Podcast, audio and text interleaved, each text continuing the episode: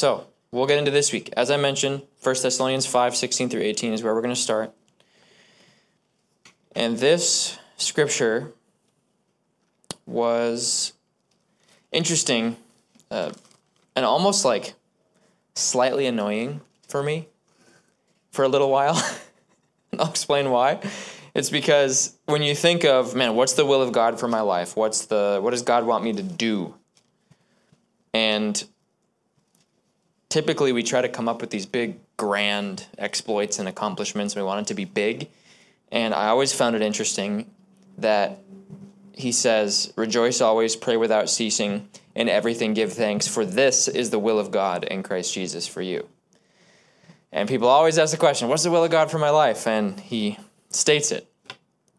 There's a couple different examples where he uses different wording, uh, and he gives a few different examples, but in this case, he is very clear that us continually rejoicing, praying, and giving thanks is an essential part of what enables us to be walking in the life that God has intended for us. So, what we're going to talk about today is a few different examples in the Old and New Testament of where people either thanked God, rejoiced, or praised Him, the effect that it had on their life and their circumstances. We're going to look at when the Bible says specifically to focus on joying and giving thanks. And then we're going to look at examples of what it actually looks like practically when you have joy. What's the practice of your life when you have joy? And then the personal benefits you're going to see of having joy and thanksgiving in your life. Now, interestingly enough, when I was preparing this and praying about it, I always uh, I knew that part of the reason I was supposed to do this and go on this topic was because of the season that we're in, specifically regarding Thanksgiving coming up this month. And I have always really, really disliked preaching on things that are connected to holidays. I just I just always had a problem with that. Like the last thing I wanted to preach on on Easter Sunday was the resurrection. Interestingly enough, and, and the birth of Jesus on Christmas is I always had a hard time with that. But then this morning when I was preparing for this, I went, okay, Lord, like there's got to be a reason that this is on my heart and this is what you're instructing me to do. And I realized that in the Old Testament, one of the reasons that God had them have feast days and celebrations and set up memorials is because people can be forgetful. Amen. and sometimes you got to have days or weeks or memorials set up to help you remember what you should be thinking about. And so I just realized, all right, Lord, I'm going to be thankful for Thanksgiving, ironically. because if anything, even though it's not necessarily like a, you know, it wasn't put in place because of a biblical instruction, at least it serves as a reminder for us to be thankful and it was something that was a good reminder for me. And so i figured that it would be a good thing good thing to teach on. So that's what we're going to get in get into today.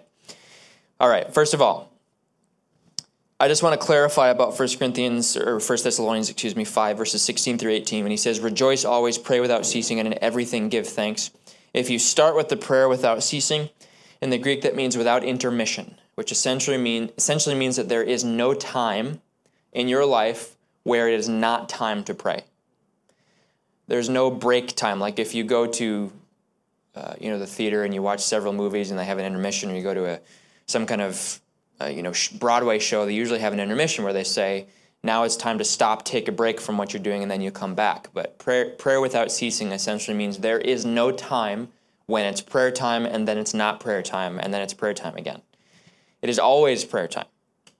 That's the point. Now, when he says pray without ceasing, this doesn't literally mean you have to walk around with your eyes closed and praying out loud in English or tongues, because otherwise that will cause you uh, a lot of problems in terms of living life practically and effectively. So, that's not what he's talking about. Praying without ceasing can include what you meditate on. Just like Dave mentioned his recap, meditating on the word day and night keeps you mindful of God, and you have to be thinking about God in order to think to pray.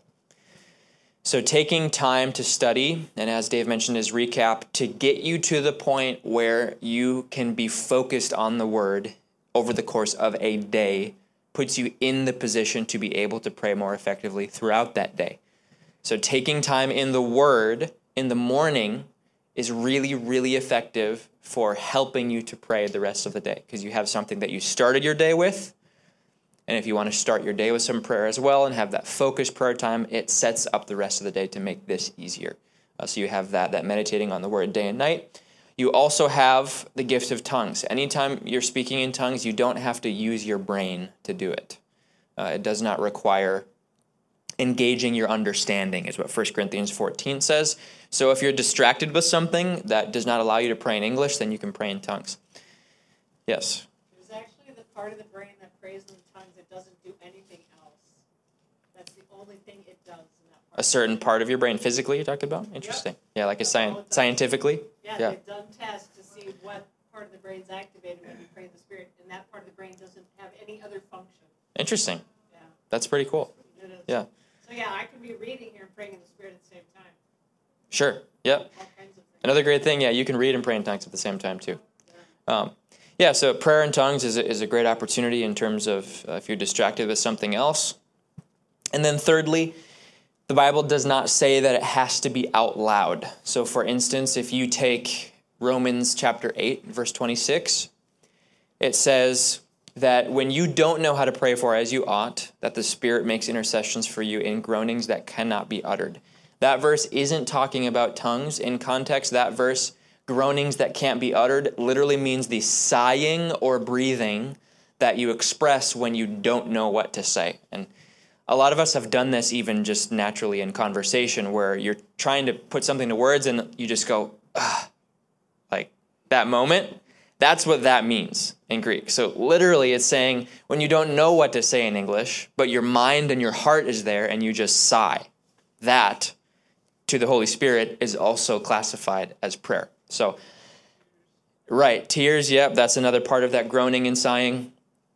And so, and then you also have praying under your breath, but just simply keep it simple and remembering that if you don't know what to pray or don't have the time or opportunity or ability to pray out loud or in English or in tongues, then even just the engagement of your mind and heart and meditating on God and your petitions and your worship and letting it come out, even in your breathing, is an important part of prayer.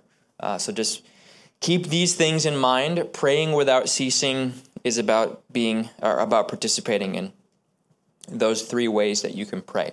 Rejoicing always. This one is especially practical because it essentially means that God's intention for us is that we're always in a state of joy. But if you take Philippians 4, verse 4, Paul says, Rejoice. Again, I say, rejoice. And that is written as a command, which means rejoicing is a decision that you make, it's not a feeling. Happiness is something that you feel.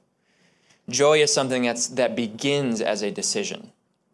And so, what we're going to get into next, before we talk about Thanksgiving or uh, giving thanks and everything, is places in the Bible where people made a decision to rejoice when they really did not feel like it and the effect that it had on their life and their situation.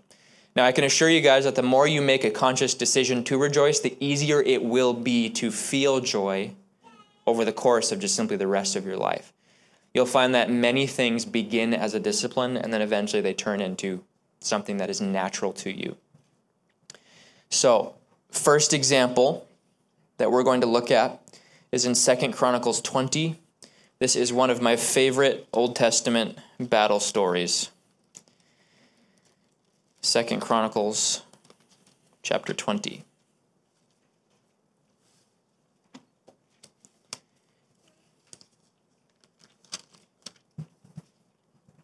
We're not going to read the whole chapter, but I would definitely recommend you guys do so on your own time if you want to get the whole context. I'll just give you a summary. There were three kings, three nations, three armies that all gathered together to fight against Judah, which is the southern kingdom of Israel. Jehoshaphat was the king at the time. He was afraid because this army vastly outnumbers them he gathers all the people of Israel and all the elders, and they gather before the Lord and they cry out to God for help. Now, in this particular moment, they are in a state of distress because they don't know what to do. And even though it's good that they're praying, they're praying out of a state of, and when you read the context, it's out of a state of like out of their distress and out of what appears to be a hopelessness and there's not a lot of hope or assurance in what they're praying. They don't have a lot of confidence in what God is going to do. So then what ends up happening, well, this is where we'll jump in here, verse 14 of Second Chronicles 20. They're all standing before the Lord. Verse 14 says, And the Spirit of the Lord came upon Jehaziel, the son of Zechariah, the son of Benaiah, the son of Jeiel, the son of Mattaniah, a Levite of the sons of Asaph, in the midst of the assembly. And he said, Listen, all you of Judah and you inhabitants of Jerusalem, and you, King Jehoshaphat, thus says the Lord to you Do not be afraid nor dismayed because of this great multitude, for the battle is not yours, but God's. Tomorrow go down against them. They will surely come up by the ascent of Ziz, and you will find them at the end of the brook before the wilderness of Jeruel. You will not need to fight in this battle. Position yourselves, stand still, and see the salvation of the Lord who is with you, O Judah and Jerusalem. Do not fear or be dismayed. Tomorrow go out against them, for the Lord is with you. And Jehoshaphat bowed his head with his face to the ground, and all Judah and the inhabitants of Jerusalem bowed before the Lord, worshipping the Lord. Then the Levites of the children of the Kohathites and of the children of the Korathites stood up to praise the Lord God of Israel with voices loud and high. So they rose early in the morning and went out into the wilderness of Tekoa. And as they went out, Jehoshaphat stood and said, Hear me, O Judah, and you inhabitants of Jerusalem. Believe in the Lord your God, and you shall be established. Believe his prophets, and you shall prosper. And when he had consulted with the people, he appointed those who should sing to the Lord and who should praise the beauty of holiness as they went out before the army, and were saying, Praise the Lord, for his mercy endures forever. Now, when they began to sing and to praise, the Lord set ambushes against the people of Ammon, Moab, and Mount Seir, who had come up against Judah, and they were defeated. For the people of Ammon and Moab stood up against the inhabitants of Mount Seir to utterly kill and destroy them. And when they had made an end of the inhabitants of Seir, they helped to destroy one another. So when Judah came to a place overlooking the wilderness, they looked toward the multitude, and there were their dead bodies fallen on the earth. No one had escaped. Okay, to sum it up, God says, Don't be afraid, you won't even have to fight. What God didn't tell them to do was to set up a worship team, if you will, at the front of the army. I like that you got a kick out of that. That's funny. Um, God didn't ask them to do that. They Jehoshaphat made that choice. So they go out to the battlefield.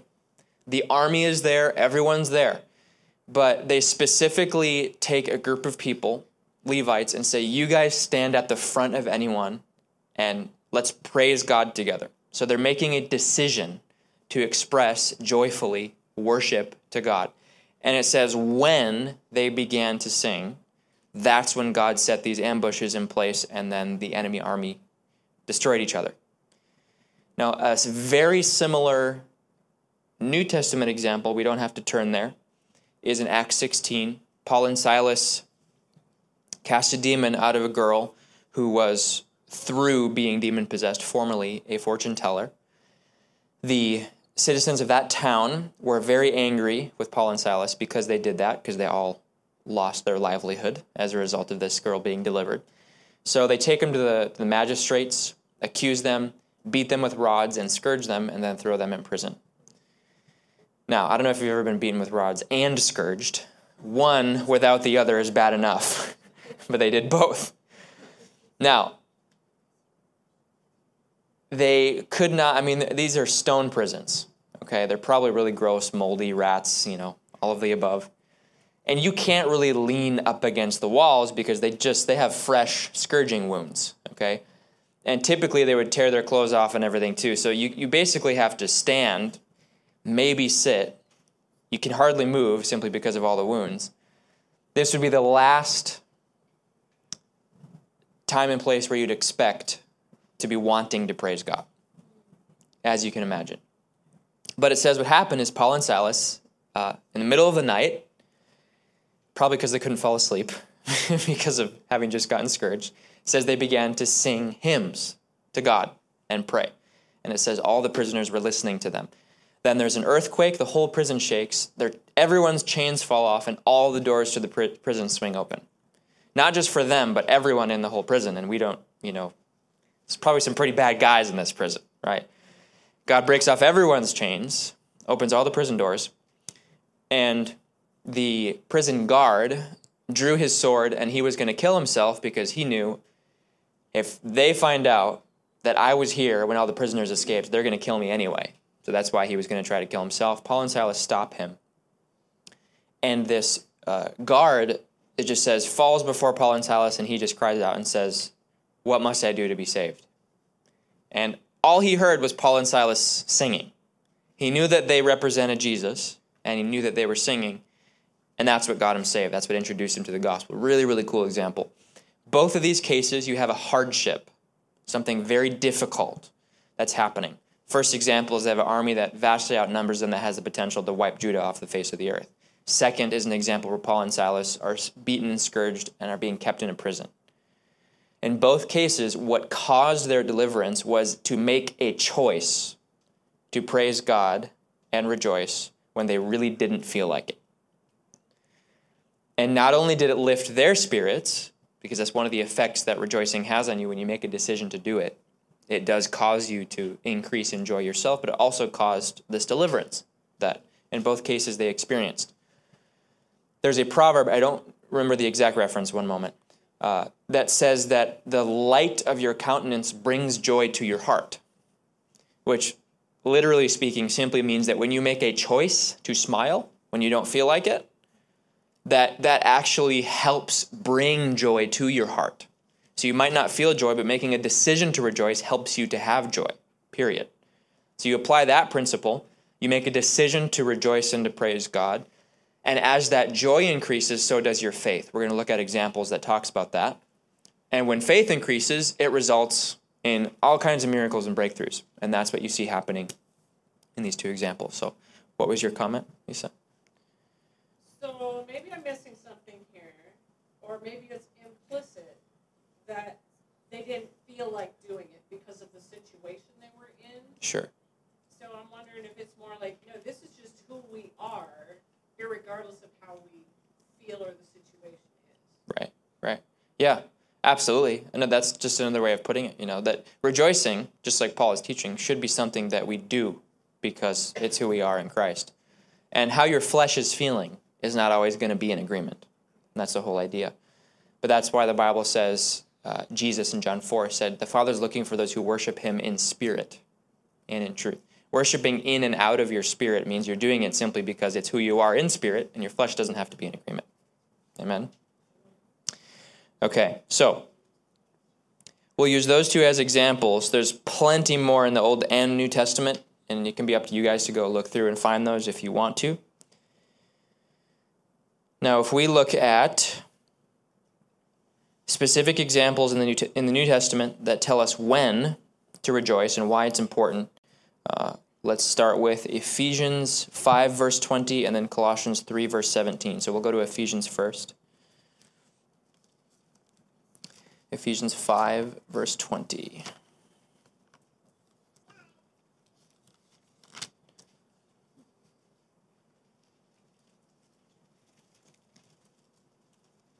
We'll actually start in verse 18 of Ephesians 5. That's where the sentence starts. Ephesians 5, verse 18, if we could start there, please, says, Do not be drunk with wine, in which is dissipation, but be filled with the Spirit, speaking to one another in psalms and hymns and spiritual songs, singing and making melody in your heart to the Lord. Now, if we just pause there, the first context he mentions uh, in which we should be singing and praising God is when we speak to one another. Now, this doesn't mean your life becomes a literal musical. What this means is that I'll use a, a practical example of this.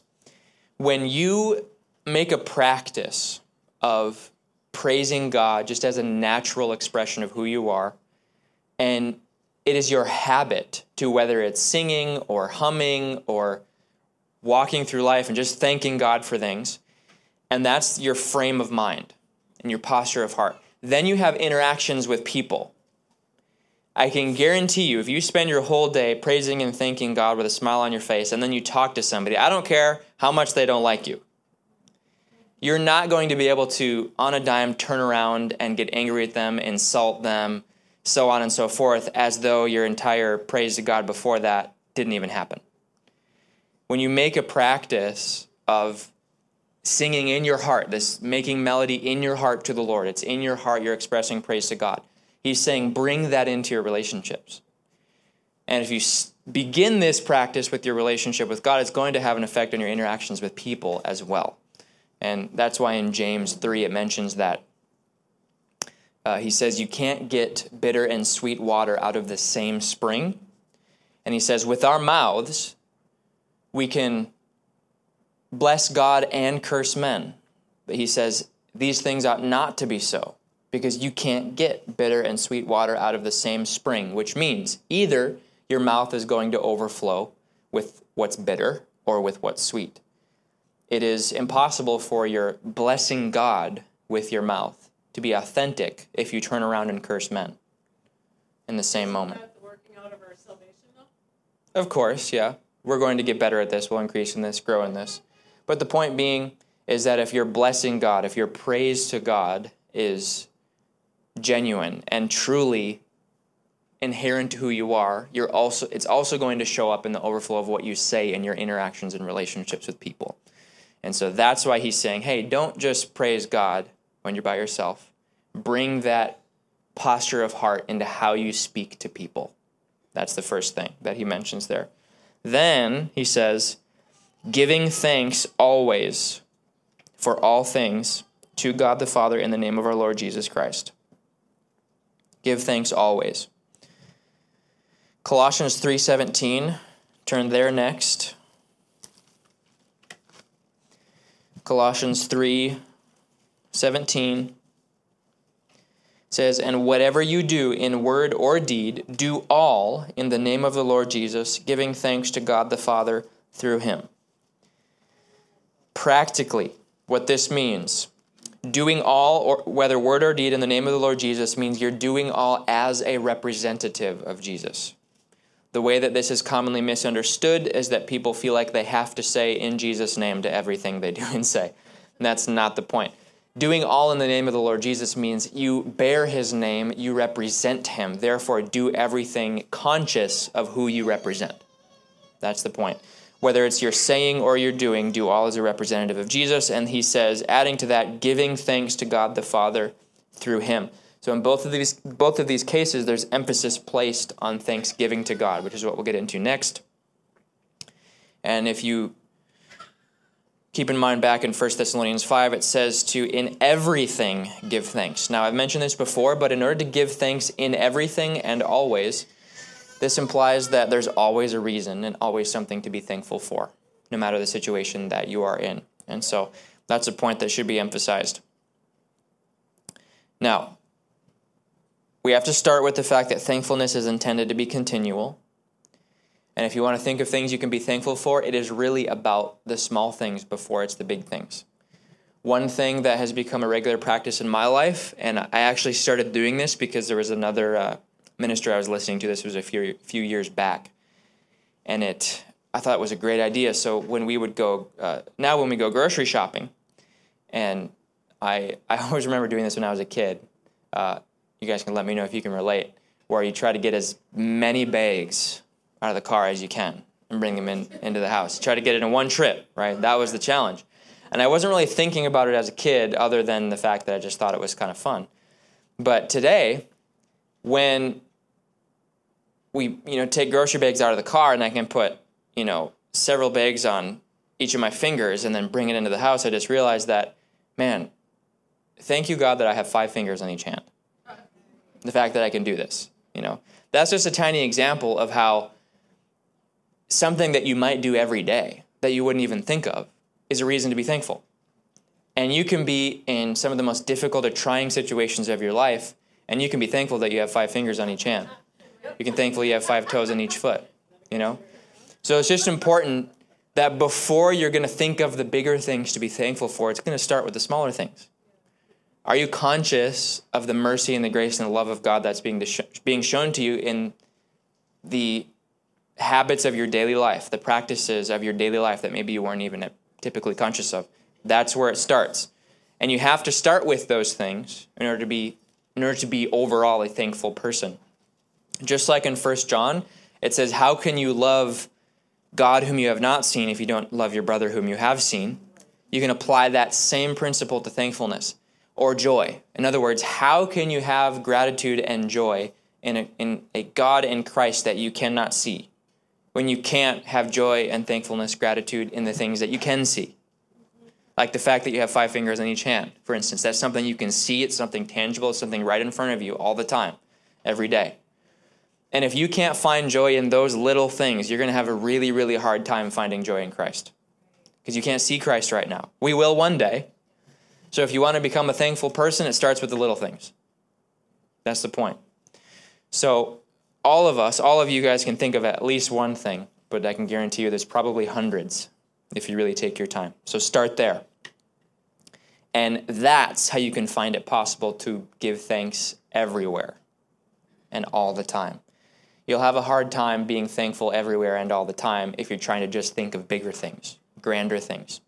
But if you're being thankful for little things, there's always and everywhere little things to be thankful for. And that's the point. Amen? And sometimes we Yeah. need our brothers and sisters to remind us of those things because we've fallen in the pit again. Absolutely. That's why we have each other. One of the reasons. Yep. That's why it says speak to one another in psalms and hymns too, right? Talk to each other in a way that's thankful. Okay, so next one's going to be Ephesians 5. Earlier in the chapter in verses 3 through 4. Ephesians 5 verses 3 through 4. This is a really really good piece of advice we're about to read here when you're going through tough times. He gives you something everyone can apply. Ephesians 5 verses 3 through 4 says, But fornication and all uncleanness or covetousness, let it not even be named among you, as is fitting for saints. Neither filthiness, nor foolish talking, nor coarse jesting, which are not fitting, but rather giving of thanks.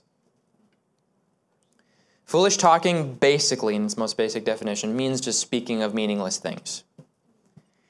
Coarse jesting means being facetious. It's talking about treating serious matters with uh, inappropriately or with an inappropriate sense of humor. N- What was that? But I laugh at everything. Some things are just not appropriate to laugh at. You know what I mean? It can be hard sometimes. I understand. Yeah, and I think that there's a huge uh, connotation, a sexual connotation too. If you're Yes. seeing jokes or this or that are off color, we could say it's off color. We Sure. shouldn't be laughing at those things. Sure. Yeah. Yeah, and you use you know use your conviction, use your discernment. Usually, most people are going to know when it's just not right to laugh or joke about something. You know. Um, but here's the point that we're focusing on. He says these things aren't fitting for saints. You shouldn't be involved in foolish talking and coarse jesting. But then he says rather. In other words, what do you replace it with? Giving of thanks. Right.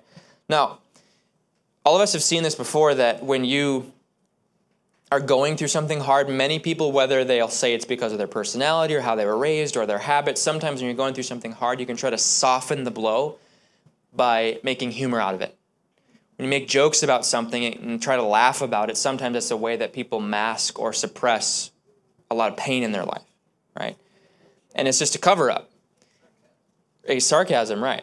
And so Paul is saying, hey, rather than trying to just make it through life by joking around, give thanks instead. That's the solution. You a comment? I would, yeah, take the microphone, please. Um, I, I think one thing that I'm I'm wondering about is um, where it talks about um, a merry heart doeth good like a medicine. Yes. Can Yeah. you still cheer them up when you know? Can you do something like that when they are having a serious situation in that ma- manner? What I will say to that point is essentially that any way in which you can encourage a person to find things to be thankful for and let that be a part of what cheers them will be beneficial as a medicine for their healing. Simply put. But yes, as Lisa just mentioned, you do have to use discernment. Sometimes there's just certain things that are inappropriate to say to a person depending on what they're going through. Overall, let's keep it at that for now, that having a cheerful countenance and a cheerful heart and engaging yourself in that through an intentional choice of thanksgiving is uh, very advantageous, advantageous for your healing um, in any situation. So, yes, absolutely, keep that in mind. middle of the hissy fit. Yeah. Maybe. Changes the focus. Yeah, exactly. Okay, so if you focus on the fact that he says replace being foolish in speaking or facetious with giving of thanks, that at least implies that sometimes the best way to bring relief to a situation is not with comedy, it's with thanksgiving. So keep that in mind. If you want to help somebody, help yourself, rather than just joking about things, be thankful for it. It's better to smile because of gratitude than it is because of a joke over something that really shouldn't be joked about. Right? Put a smile on your face when somebody else is with gratitude. That's going to be way, way, way more effective, and that's what the Bible commands us to do. Okay. Last one we'll look at is in 1 Timothy 4, verses 3 through 5. 1 Timothy 4, verses 3 through 5. He's talking about doctrines of demons. And he says, one of them is forbidding to marry and commanding to abstain from foods, which, this is God's alternative, he created to be received with thanksgiving by those who believe and know the truth. For every creature of God is good, and nothing is to be refused if it is received with thanksgiving, for it is sanctified by the word of God and prayer. So, this is one place where we're told that it is good and essential to be thankful for your food and your drink and to offer thanksgiving for it. Jesus did this when he broke bread, when he fed the 5,000. He always gave thanks for the food. This doesn't mean you have to have this long road to religious prayer. That just simply means that if you are giving thanks for your food, you're fulfilling this, this, this commandment and this requirement. Give thanks for what you have to, to eat and drink. One practical example of how effective this can be in trying times or situations is with Paul in Acts 27. We're not going to turn there. But actually, no, I will turn there because I would rather give you guys more knowledge of the context. A lot of times we don't think about how effective it might be to give thanks for your food, but we're going to read about a situation where I believe it it seems it actually changed the course of the situation that was very difficult just because somebody thanked God for a meal and, and showed the glory of God in doing so. So this is Acts 27, and we're going to start verse 27. Acts 27, verse 27. It says, Now when the fourteenth night had come, as we were driven up and down in the Adriatic Sea, about midnight, the sailors sensed that they were drawing near some land, and they took soundings and found it to be twenty fathoms. When they had gone a little farther, they took soundings again and found it to be fifteen fathoms. Then, fearing lest we should run aground on the rocks, they dropped four anchors from the stern and prayed for day to come. I'll pause just as context. It's been dark. They've been in the middle of a storm for a long time. Paul warned the entire crew of the ship not to sail. He was on the ship as a prisoner on his way to Rome to appeal to Caesar. He warned everyone not to go, but they went anyway. Now, Paul is caught in the middle of a situation that was not his fault. He shouldn't even be there because it actually says that a, an angel warned him that there would be a storm. So, none of this is his fault. It would be very easy for him to gripe and complain, right? If we were in his shoes. So, they're drawing near some land. They take soundings, find out that the water is getting shallower, but it's still dark. They're praying for day to come. So then, verse 30 And as the sailors were seeking to escape from the ship, when they had let down the skiff into the sea under pretense of putting out anchors from the prow, Paul said to the centurion and the soldiers, Unless these men stay in the ship, you cannot be saved. So now you've got soldiers that are trying to jump ship because they're so afraid they're going to die. Paul says, Don't leave the ship. You'll die if you leave. If you stay on the ship, you're going to survive. Then the soldiers cut away the ropes of the skiff, which is just a small boat, let it fall off. 33. And as day was about to dawn, Paul implored them all to take food, saying, Today is the fourteenth day you have waited and continued without food, and eaten nothing. So, they've spent 14 days fasting, and they've been in a storm for 14 days with no light of day. So, it's been dark this whole time. Tough situation. Therefore, I urge you to take nourishment, for this is for your survival, since not a hair will fall from the head of any of you. Paul's not complaining, he's not griping. This is so cool. Look at this. When he had said these things, he took bread and gave thanks to God in the presence of them all. And when he had broken it, he began to eat. Then they were all encouraged. And they took food themselves.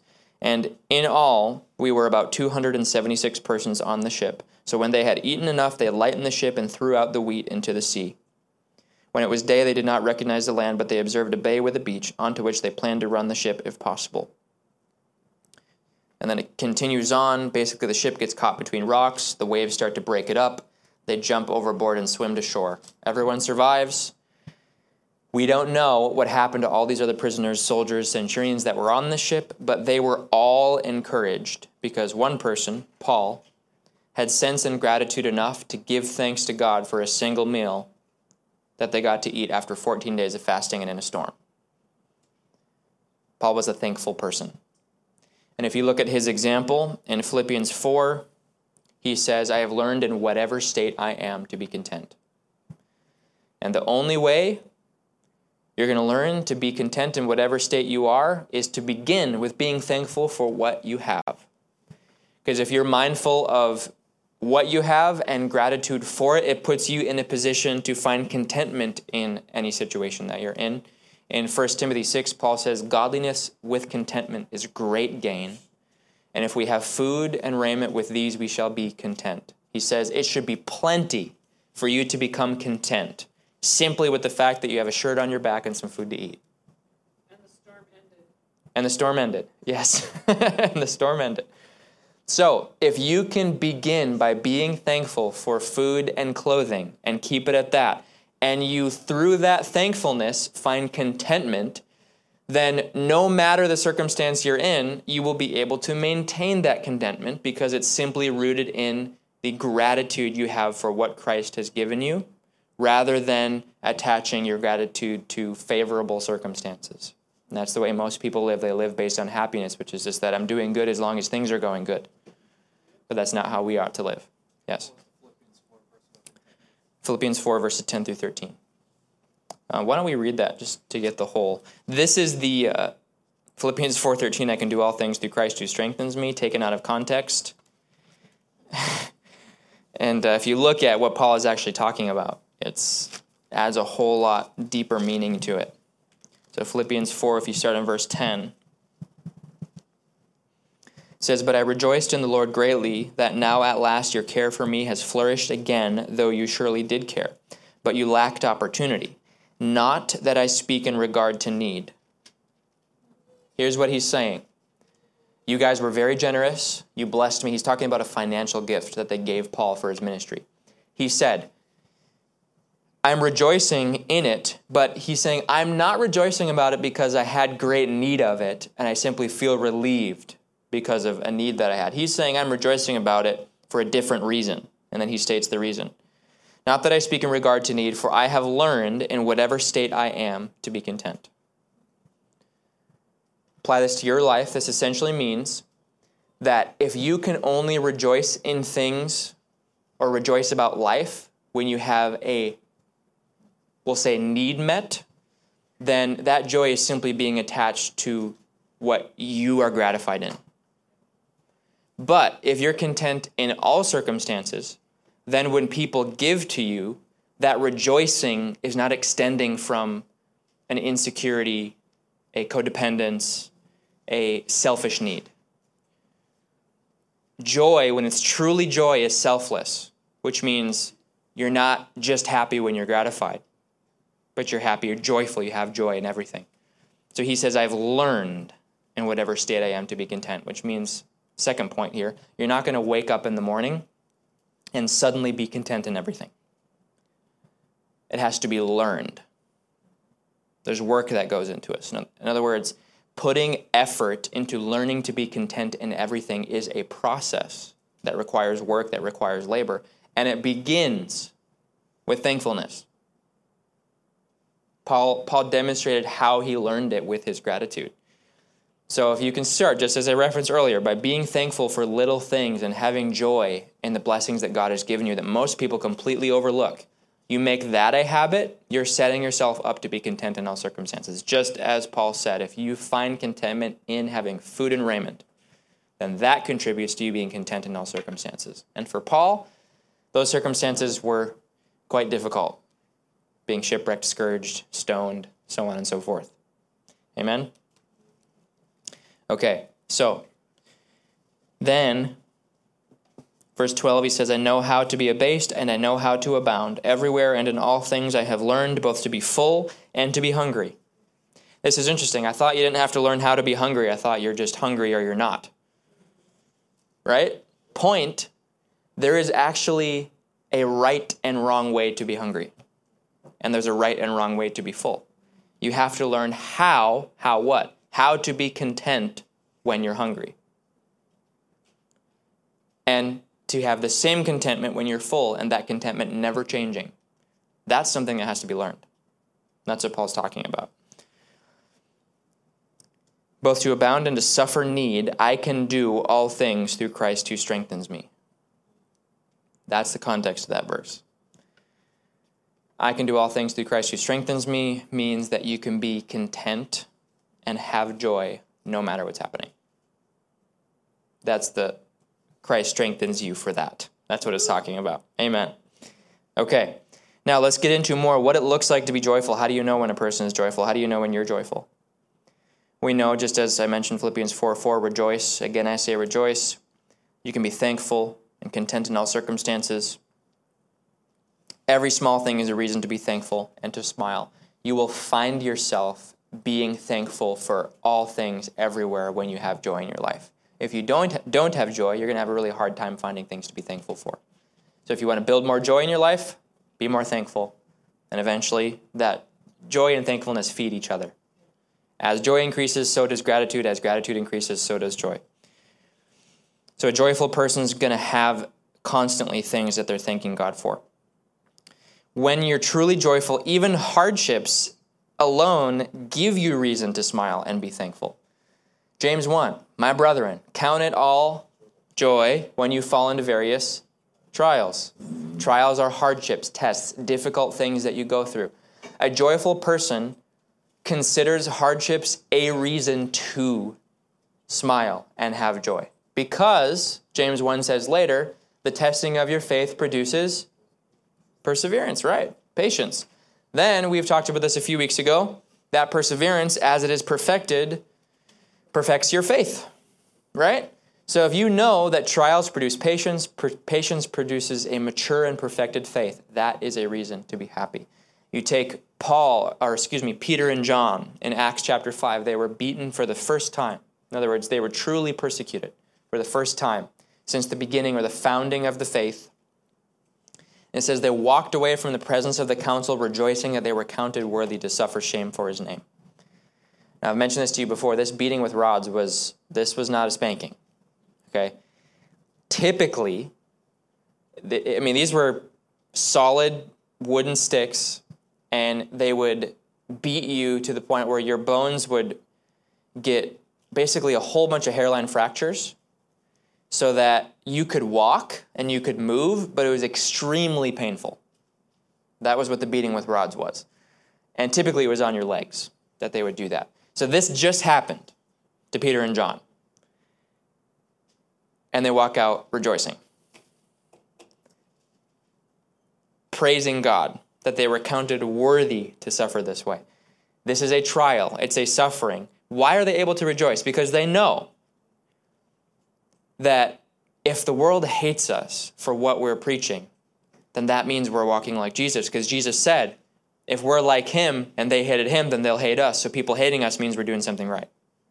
Right? Then this trial, this suffering produces patience, increase in perfected faith. This is another thing that's interesting about persecution.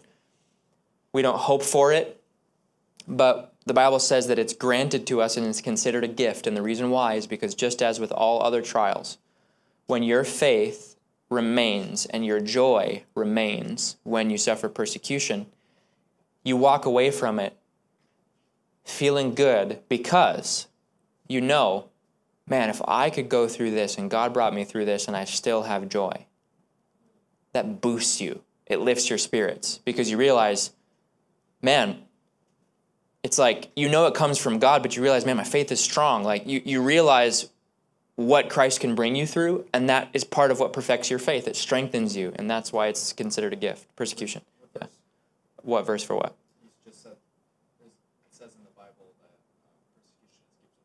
Oh, that's um, Philippians. Uh, it's chapter 1, verse 29. Yeah, Philippians 1 29. Oh yeah, the, so that one is. With these we shall be content. That's 1 Timothy six verses six through eight. Yep. Yeah, so even hardships themselves are supposed to be a reason to rejoice, because of what it what it does for your faith and how it strengthens you. That should be a reason to be happy. Yes. Okay. There should be a, there's a button at the bottom.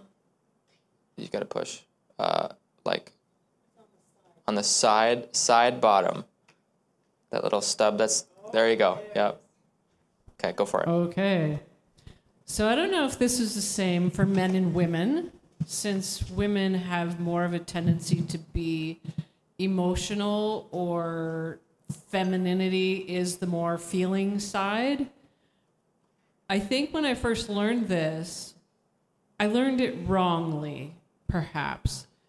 And I began to spiritualize it and thinking this is this is what I need to do but what I failed to do is to really acknowledge, like Earl taught us, to what, what's really going on inside. And it's when I can really, for me, when I can acknowledge what's really going on inside, then I can get over to the gratefulness. But to just kind of put on a front while I'm going through stuff has been really kind of like a shipwreck for me. But I've learned I can be content in that, but I need to acknowledge what's really going on inside of me and whether there may be other triggers inside, like the gold getting heated up to get mm-hmm. the impurities off. Like maybe that bitterness is already inside of me and, and that needs to come up and out. So mm-hmm. acknowledging that and getting rid of it then frees me Sure. in a continuum to be able to face that trial without having to go through all the junk. Sure. Like I've sorted it out. Again, back to that working out our salvation with fear and trembling and recognizing, well, this is in me. I didn't even know that this bitterness or anger or sarcasm was in me.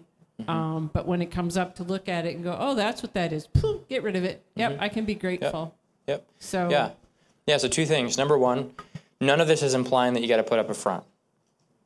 In other words, if you're going through something tough and you're having a hard time being thankful for it, meaning the thing that's that's hard for you, this doesn't mean you have to fake it.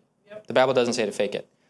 What the Bible does say is that because we're to be thankful in everything, that means there always is something to be thankful for. So if you have a hard time being thankful thankful for one thing, find something else you can genuinely be thankful for so that's not fake Breath in my lungs. Like the breath in your lungs, right? Exactly. So don't fake it, right? Find something to be thankful for. Start there. Second thing is that First Peter chapter 1 does say that when your faith is tested by fire, that it's it refines you as gold is refined.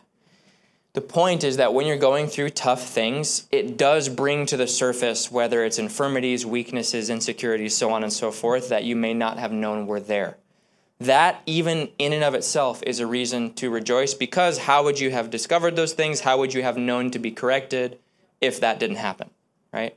And so that is something to be thankful for alone. What that also means is that also places you in the opportunity to be able to address those things because they've come to the surface. And that's why correction is so powerful because then you know that that thing is there. You go to the word of god you go to prayer you address it and uh, take that time to help it to be removed from your life.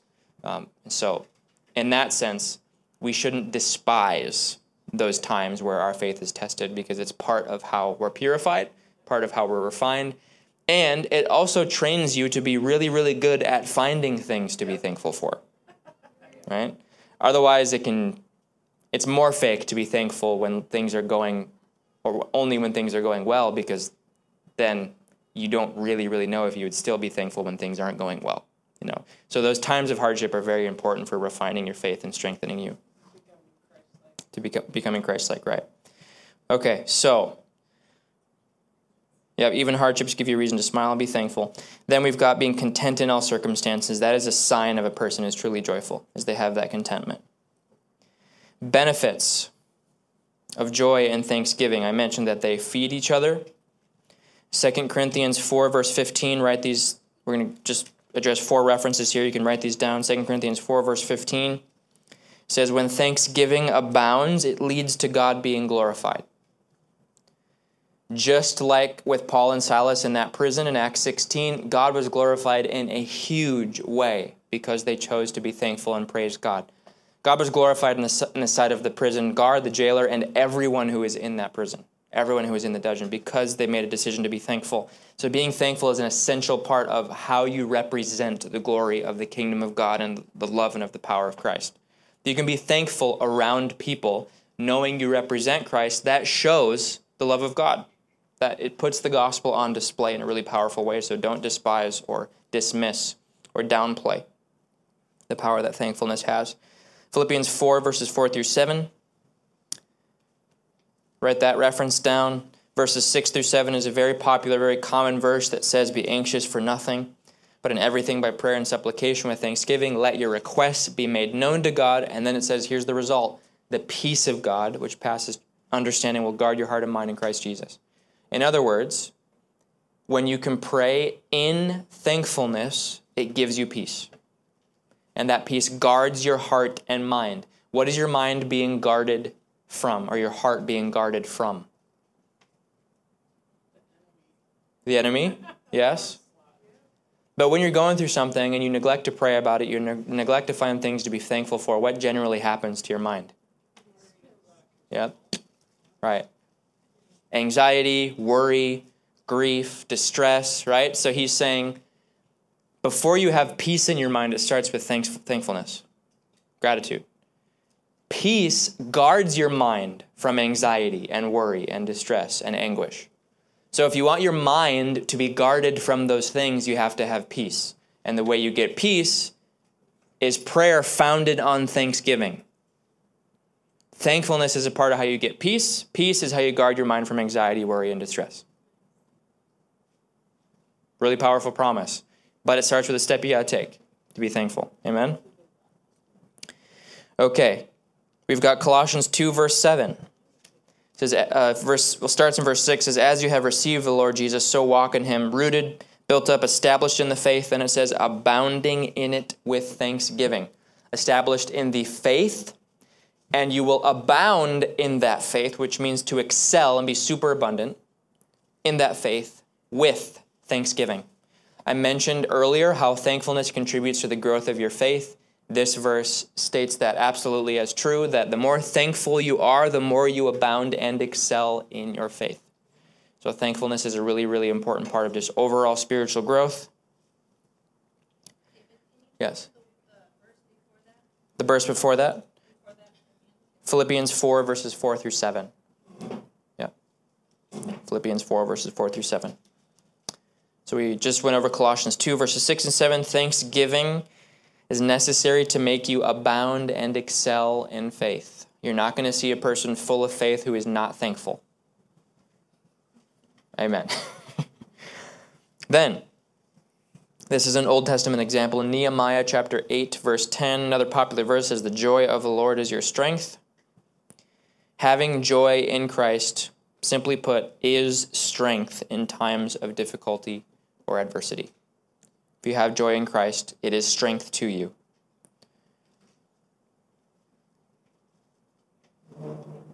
Two more points, and then we'll finish up this teaching.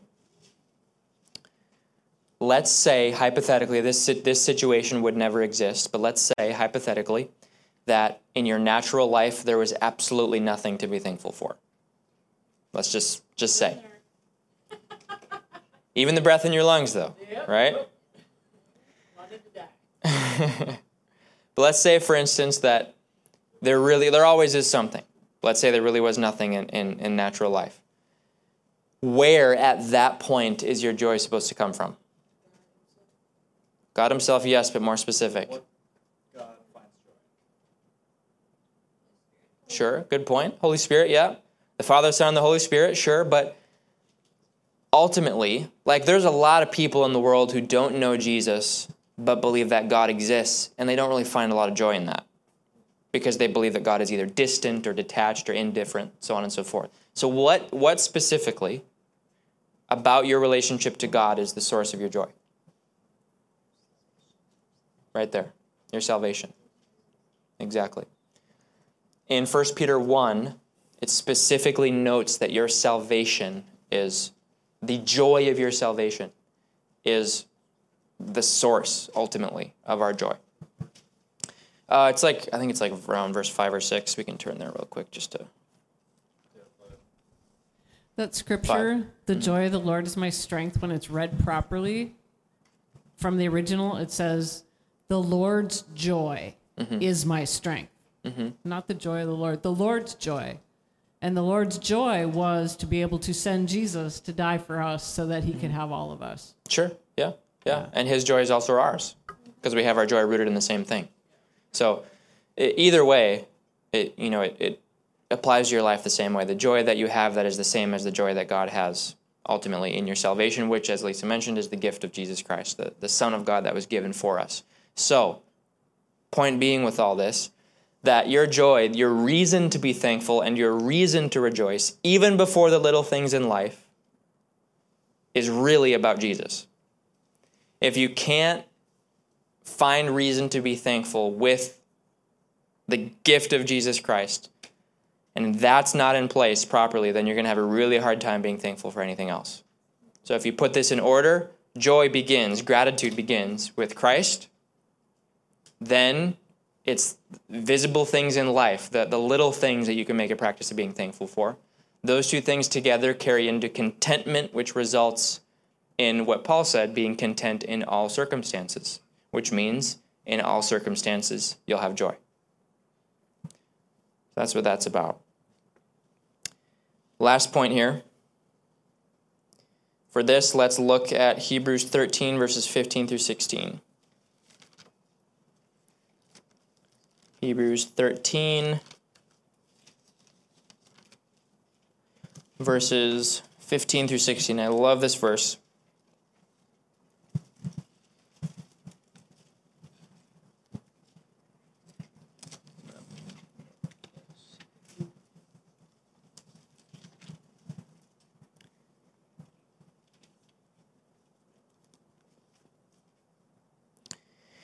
Hebrews 13, verses 15 through 16 says, Therefore, by him, this is by Jesus, let us continually offer the sacrifice of praise to God. That is the fruit of our lips, giving thanks to his name. But do not forget to do good and to share, for with such sacrifices God is well pleased.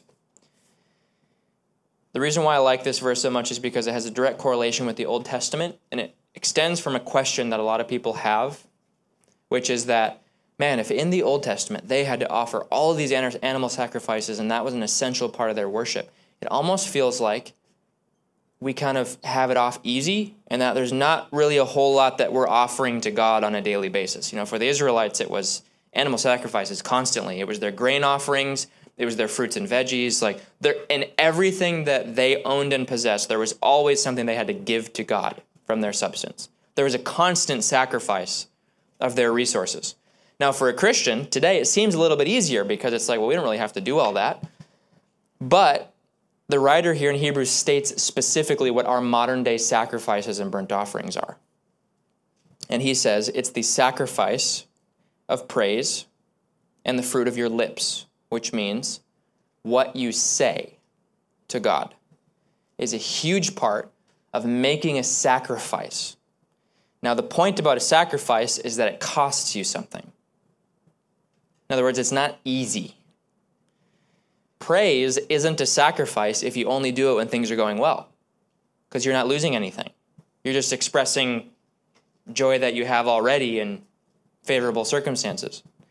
But if things are not going well and you praise God, you are sacrificing what you would probably prefer to be griping and complaining at that point, turning it into thanksgiving, and that costs you something. And that's the point. That's why praise is a sacrifice. That's why it's called the fruit of your lips, giving thanks to God. Which means one of the best things you can do to worship God, and, and I mean truly worship God in your life, is to make a sacrifice, make a costly offering of praise. Because that's when you're showing that I am willing to give up what my flesh wants, which is to gripe and complain and whine, and instead give thanks to Him uh, on the contrary. And that's a huge part of worship. And that's one reason why it's really, really important when it comes to music, for instance, when we do like, you know, what is commonly called praise and worship in churches, that we do not treat it as just an everyday expression of worship to God for no other reason other than that's just what we do. Because in that case, it's not a sacrifice, it's just words. And in many cases, it's fabricated. It's not authentic because it's not coming from a heart that is wanting to give something that is costly. One example in the Old Testament is when David had sinned and God had him choose what his punishment was going to be. And what he chose was a pestilence or a plague that caused 70,000 people of the Israelites to die. And in order to stop the plague and for the sins to be atoned for, David had to make an offering on an altar. And God said he had to make this offering on this specific field. So David goes to this field that's owned by a certain individual, and this individual says to David, "Hey, I'll just I'll give you the field. Like this is really important for the nation, really important for you and for God. I'll just give the field to you. You don't have to buy it." David said, "I'm not going to take it for free. I will purchase this field at full price." And the reason why he says is because I will not offer to God that which costs me nothing. That's the point. When it's easy to give something, it's not a sacrifice. It's not an offering, and it's not really worship. Something is only really worship when it costs you something. So when you have that moment where, man, this is uncomfortable to do, that's the sacrifice of praise. That's what worship is. And so I want to finish with this point because a lot of us don't really think about thanksgiving or rejoicing or praising God really all that commonly. And the point of finishing with this is to make you realize that thanksgiving and praise to God is considered an essential part of how we offer Him costly sacrifices and how we worship Him in moments where things are tough. So if you can't incorporate this thanksgiving into your life, it's going to be really, really tough to be excelling in your faith and really growing in your relationship with God. So, your action step is simply going to be to think about how you can participate in this in your daily life. Start with the joy of your salvation. Find little things to be thankful for. Let's remind each other of things to be thankful for, and let's not let this stop with Thanksgiving season. This should be a lifestyle. If we make it a lifestyle, it'll cause us to abound in faith, and it will be a huge part of our growth.